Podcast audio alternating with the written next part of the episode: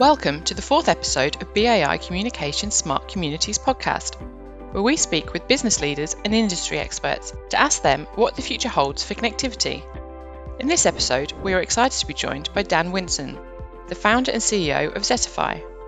Interviewing him is Stephen Farrugia, Chief Technology Officer of BAI Communications Australia, talking about solving connectivity problems for people and business in regional areas and the exciting technologies for smarter farming that coverage will enable.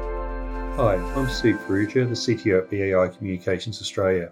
Welcome to our Smart Communities podcast. It's my pleasure to welcome Dan Winson, the founder and CEO of Zetifi, a startup that is designing and manufacturing wireless network devices for rural and remote areas. Welcome, Dan. Thanks, Steve. Dan, can you tell us a bit about Zetifi and the role you play in connecting farms and rural communities? Definitely, love to. So, um, yeah, we're a startup based in Wagga Wagga, New South Wales. There's a team of 15 full time staff here. We're building products for a very specific niche market, which is the rural and remote connectivity. So, essentially, farmers and other people that are in areas where the traditional telecommunication carriers can't economically reach them. We're building devices that fill in the gaps and extend the range of existing networks so that they can have better internet so that they can have uh, Wi-Fi calling across properties and so that they, they can uh, adopt ag tech and make use of smart machinery and the like. What's the biggest challenge with trying to roll out that sort of connectivity? Uh, there's a few. Um, obviously, the, the, key one and the thing that we're trying to solve that others um, haven't really tackled in this space is how do you build a, a network that works when your budget is uh, for an agricultural application, not for mining or infrastructure? Like if we're talking about how Rio Tinto do this, they can put out private LTE and it works incredibly well, but mm-hmm. the budget's got to be there to make that work. Yes. Uh, to do it on a farm, you need to come up with a way of doing it at a cost that actually delivers a good return on investment investment. So that's the first challenge, and that's one we've solved using technology. The second challenge, and this actually ties into it, is um, who's going to do it? You need someone out on the ground there to physically install it. And using traditional vendors' equipment, which is my background, um, using Cisco or Ubiquiti or Meraki or pick, pick a vendor, they all make great gear but they make it for the enterprise sector and they make it for SMEs. They haven't really optimized it for use in the bush. And one of the key things there is that you need a network technician or engineer to, to deploy it and configure it and manage it. All of our gear has been built from the ground up uh, to be remotely managed, remotely deployed, and we use smart hands in the form of local electricians. So we're employing local labour, people that can get out there quickly to get it deployed, and if necessary, get out there to to maintain it. Um, and that keeps the costs down because we're not having to fly in technicians to do it. And it means that we've built something that's really scalable because there's workforces right across the country, right across the world, maintaining the electrical side of things. And we can tap into that to deploy the, uh, the data side as well. Um, Australia has got the, the biggest problem in the world when it comes to connectivity due to the, the just the nature of our continent, and that's um, driven the necessity of of, um, of, developing this technology. And it's not like we invented uh, Wi-Fi, although one of our uh, one of our advisors did, Dave Skellern. Um, but uh, but um, yeah, we, we are copying um, from and standing on the shoulders of the people who went before us. So the companies like Ubiquiti and Cisco that have uh, that have built great gear has, has got us part of the way there.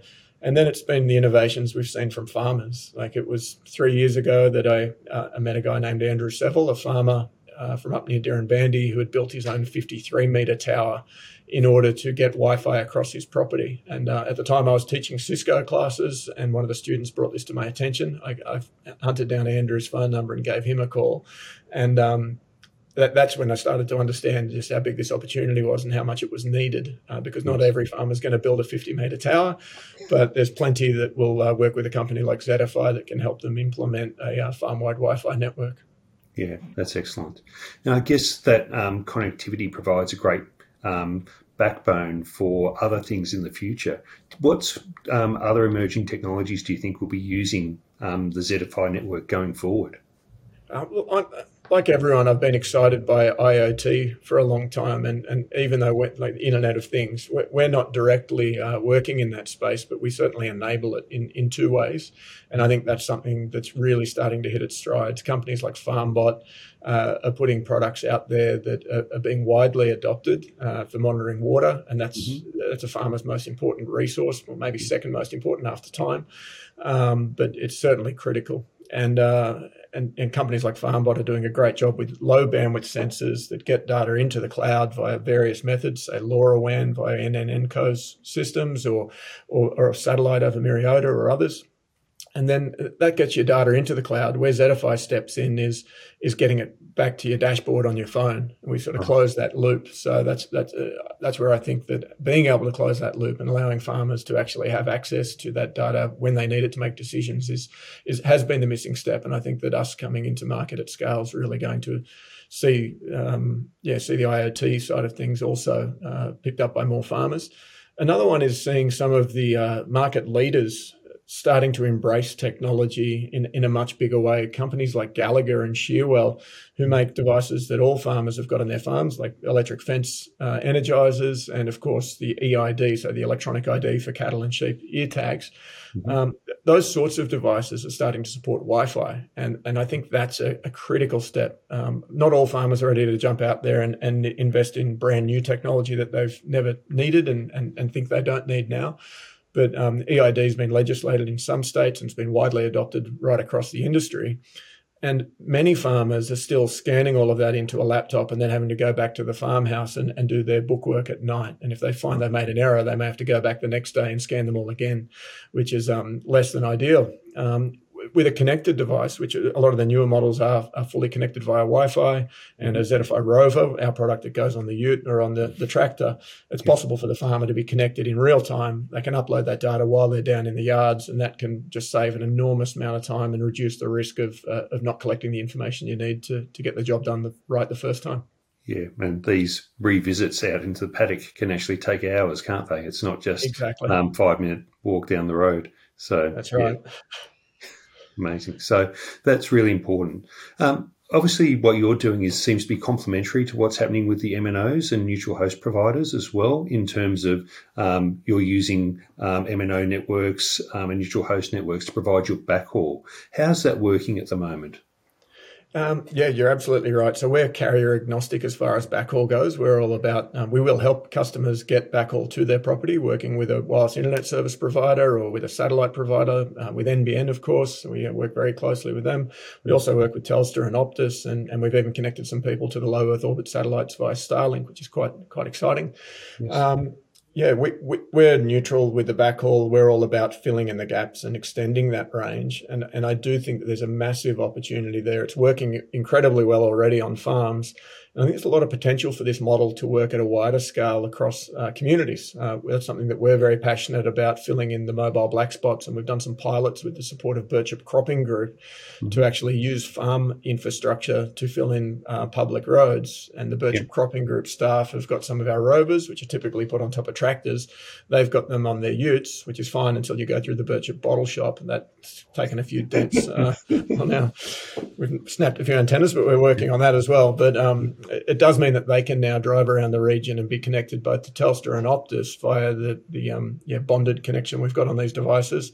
But the, the more exciting part is that we can, with a very low cost Wi-Fi repeater, actually fill in the gaps in that mobile network, and they can have un- uninterrupted calls as long as they're driving in places where we've got farms that are connected. So by get, getting the farm connected, we provide a lot of benefits to the agricultural sector and to that individual farm, and all the social benefits that come to their family. But I think what we've stumbled on is actually a model that can solve the, the, the mobile black spot problem on many public roads as well. Yeah, that's really exciting because, as we both know, there's a lot of black spots on roads throughout Australia. It's a very big country, lots of roads, and not a lot of density on those roads. So, exactly. yeah, yeah huge black spot issue. So, it's really a kind of a mixed private network for the farmer on his own farm or her own farm, and a public network in terms of that connectivity across the smart uh, communities to try and, I guess, raise that smart community type environment for everyone. So it's you're making the joining the dots, I guess, between having no connectivity, being able to make phone calls, which is uh, almost a obligation for everyone to be able to do that in a country like Australia, and then looking at how you can use the technology more widely to um, make things more efficient. So we talked a little bit about those tractors and making them more efficient, um, and looking at how some of the other devices can become more efficient as well. Is there any other areas that you think that uh, the farmers and the communities could make efficiency gains, or um, that sort of thing? Absolutely, Def- definitely. Um, like f- farms are just another business. It just happens that a farmer can't just be a uh, a grower of things. Um, they've also got to be a mechanic and a business person and an accountant and an engineer and everything else that they need to be to, to run their business. Yep. So there's there's a massive opportunity for for improving efficiencies and profitability, and the whole sector's aiming for $100 billion uh, of output by 2030, which is an mm-hmm. increase from the, the 70 odd that we're at now.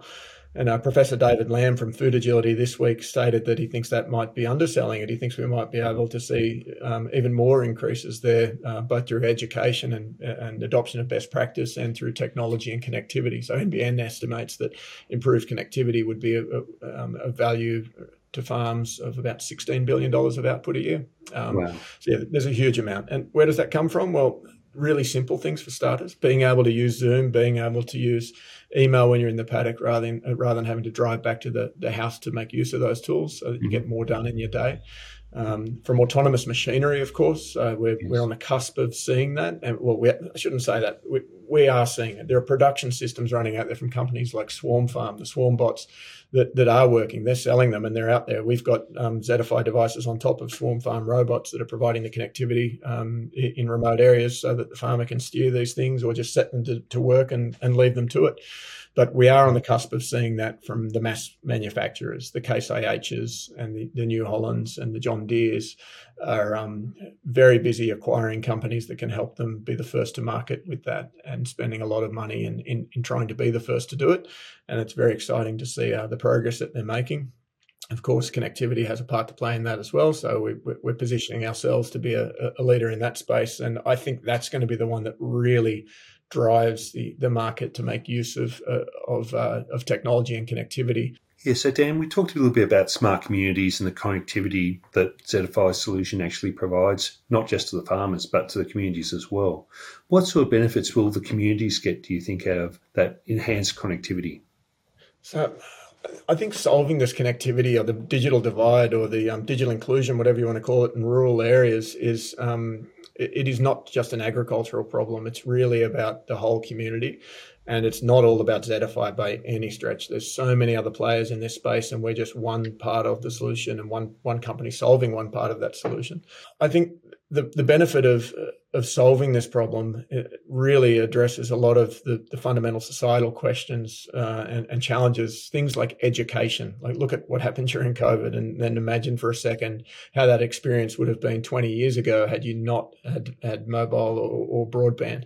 Being able to have, um, I've got three kids, and, and each day having three of them on Zoom at the same time, it's like, wow, this is actually pretty cool when you think about these packets are leaving my phone, my wife's phone, the computer over there, and they're all going out here into a classroom over here, and it's coming back, and you've got a five year old sitting there turning pages on a book and reading to her classmates. Yes. Like 20 years ago, that would have been impossible. Unfortunately, on a lot of farms, that's still impossible. You can't do that with, at least with that many devices. They'd certainly struggle. Um, Basically goes to get... school of the air, doesn't it? Yeah, unfortunately, um, if you take the connectivity out of it and you're stuck using yeah, yeah, HF radio, then the experience is incredibly different. Yes. Um, so yeah, that's education's one. Medical's the other uh, area where there's and telehealth, an, an emerging area where um, rural people have traditionally been somewhat dis- well, not somewhat, but significantly disadvantaged when it comes to health outcomes, and yes. that that can be solved with connectivity because, uh, or at least large, the, the, damage can be largely mitigated with connectivity. Mm-hmm. Um, st- keeping people connected from a social point of view and, and giving people some downtime as well. Like everyone wants Netflix, and it's often put out there, and people laugh if I talk about farmers wanting Netflix. And uh, they, they, at first, it seems like, oh, that's a joke. And so, no, we're quite serious. Like farmers work incredibly hard, and at the end of the day, they deserve to go home and have some downtime. You need that, and um, most of us are making use of connected technology to make use of that downtime. So farms are the same. Yeah, absolutely. And actually, the whilst we are getting better connectivity at fixed locations, that mobile um, requirement is still there, isn't it? Because people do want to walk into their gardens, they want to go to the yeah. park and still be connected. Exactly, and yeah, out on the roads, like the, the people that we're working with are often on the. They're either the farmers who are on the yeah, on the farm needing to be connected, or they're driving into town. So they're taking these things that we bought to put on tractors and they're putting them on there uh, on the Prado. And they look kind of funny once you get them on there. You look a bit like a fishing trawler because the three big antennas on it. A, yes. See an example here. This is yep. an early model, but the new one has three. So you stick that on top of a Prado, and it does look a little funny, but people don't care at the minute because they just want to stay connected. The passenger yes. vehicle version of that's in the pipeline, but um, yeah, they need to be connected, and they need to be connected everywhere. Um, like my kids, I know when we're driving, desperately want to. Like, Why can't I play my Nintendo Switch? And it's like, well, you're not on the internet. What do you mean I'm not on the internet?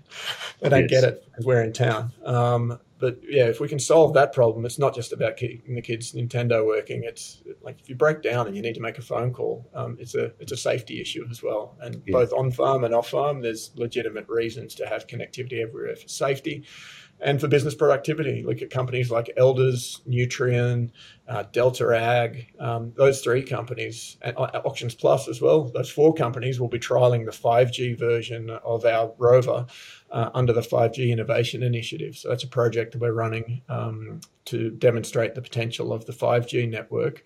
Yes. And we're putting devices on farms, but also in agricultural businesses that mm-hmm. are, are traveling around areas where there's not much coverage. And we're going to see what can the 5G low band network, like we're not naive enough to think we're going to get them on millimeter wave or anything, no. but um, we're hoping that Telstra's 5G low band network will make a, mm. a, big difference to the level of connectivity in, in these areas and give better coverage as well. Yeah, excellent. That's really good. And where do you think BAI can play a part in helping enable this um, agricultural business um, sec- the agricultural sector improving their efficiency and helping those communities become smarter through technology. So, as a leading provider and manager of infrastructure, I think BAI's definitely got a role to play in, in solving this problem through Australia um, with your established presence, your towers, and your and your desire to become a, a, a neutral host provider. And that's something that's very, it's very new. This whole um, concept of having a neutral host provider in Australia, mm-hmm. but I do think that it does make a lot of sense. We're going to have Telstra and Optus uh, competing on macro cells and competing on coverage, and we need to maintain that competition, I believe. And I think the mm-hmm. ACCC's position on that is is yes. fundamentally correct. That um, that allowing carrier roaming would actually long term give us some disadvantages because it removes the need for competition. And um, I, I, think if we want to see continued investment in macro cells, that the ACCC's position that, um, that that carrier roaming should not be mandated is is correct, even though that in the short term does mean there's a, a challenge there that people could have coverage on both networks if they if they had that carrier roaming. I think they're better off with having those guys investing to fill in the gaps where there's a need but not quite enough need for either them to invest. I can see companies like BAI, um, like FSG, like um, Pivotel, um, the, the, companies that are putting themselves out there as as um, alternative providers for, for neutral host infrastructure mm-hmm. have, have, definitely got a role to play, and BAI is in a very strong position to take a lead on that. I, I think. And then um, I'm hoping as well that BAI and, and, and others will um, see that there's a need to take it that next tier down, which is look, there's not enough population density to justify even a, a small cell, even if it was neutral host and everyone can access it, you're still talking about a couple of hundred thousand dollars. Yes. It's probably not feasible to put in LTE here, but what we can do is tap into the one we put down the road and get it on some power poles and if we like right now, we're looking at a cost to do that of like five to seven thousand dollars, and that only gives you a few kilometers of line of sight coverage. But that's still pretty significant when it's 100 times cheaper than the next best alternative. And yes. that's at a pretty small scale. We've only got 15 people here and we're building them here in Wagga. If mm-hmm. we can um, increase our outputs and drive those costs down, it's not unrealistic to think that we could have tens of thousands of power poles lit up with Zetifi's sleepy Wi Fi. So we've got a, a, patent pending on technology that allows us to put these things to sleep and then wake them up on demand mm-hmm. um, over enough range that basically a car can be traveling, it wakes up, car connects, the car goes past, it goes back to sleep, which means we can minimize the size of the solar panels and batteries um, to the point where it's a pretty small bit of kit. and um, it'll provide the coverage needed at a very low cost. So that, that that's kind of the dream. That's what we're working towards. So that that was really interesting, Dan. And like I knew some of this stuff already, so it was really good to actually have a chat to you about it and learn a bit more from you as well. So it's been really enjoyable catching up with you um, and understanding a bit more about what you're trying to achieve through Zetifi and how you're trying to enable smart communities in regional Australia. Thanks, Steve. Really appreciate it.